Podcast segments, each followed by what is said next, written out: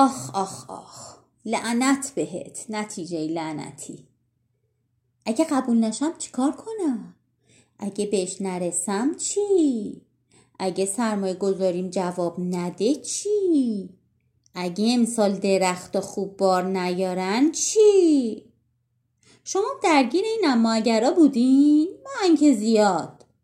اولش فکر می‌کردم که من خیلی دنبال نتیجه ولی بعدا متوجه شدم که درد خیلی است از یه جایی گوشامو تیز کردم. به حرفای آدما گوش دادم. کی دیپلم می‌گیری؟ کی درست تموم میشه؟ درس تموم شد می‌خوای بری سر کار؟ سر کار گرفتی کی ماشین می‌خری؟ ازدواج نکردی؟ یا که ازدواج کردی کی بچه میاری؟ بچه دار که شدی کی میره مدرسه؟ و و و. البته اینا در مورد خودمونم هست. متاسفانه ما خودمونم هر کاری رو که شروع می‌کنیم دنبال این هستیم که آخرش چی میشه؟ اصلا آخر قصه چیزی وجود داره؟ اگه وجود نداره که ما داریم وقتمون رو تلف می‌کنیم. مثلا اگه درس می‌خونی حتما باید آخرش برسه به دیپلم.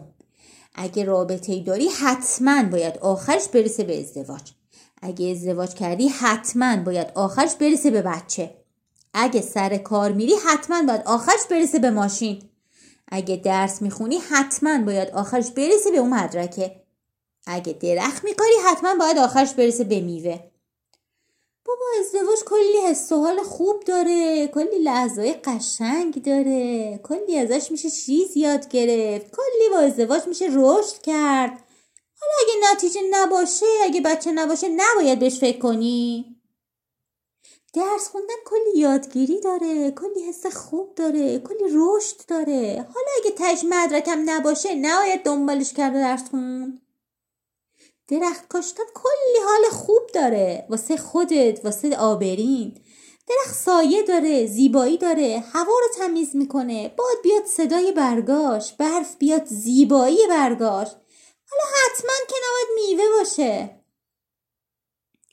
خب حالا که اینا رو براتون گفتم می‌خوام از یه مطالعه براتون یه مثال خیلی جالب بیارم. توی یه مطالعه از آدمایی که نزدیک مرگ بودن و تو بیمارستان بستری بودن سوال کردن که بیشترین حسی که تو زندگی دارین چیه؟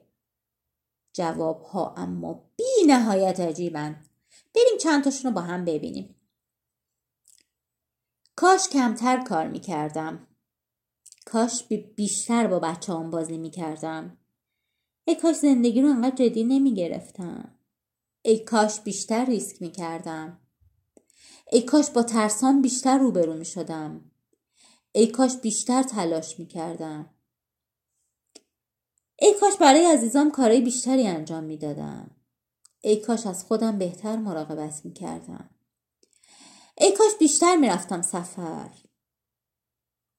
کاش احساسات خودم رو بیشتر بروز می دادم. جالبه نه؟ هیچکی نمیگه کاش بیشتر بچه داشتم کاش خونه های بیشتری داشتم کاش می‌تونستم فلان بنز رو بخرم کاش فلان کنکور رو قبول می‌شدم در حالی که همه ما عاشق نتیجه هستیم همه حسرت ها مربوط به مسیره. مسیر و بدون در نظر گرفتن نتیجه. بیشتر ریسک کردن بیشتر با بچه ها بازی کردن بیشتر شادی کردن. کمتر کار کردن با ترسا روبرو شدن همه و همه مربوط به مسیره. میدون چرا؟ چون کل زندگی مسیره چون اصل زندگی مسیره.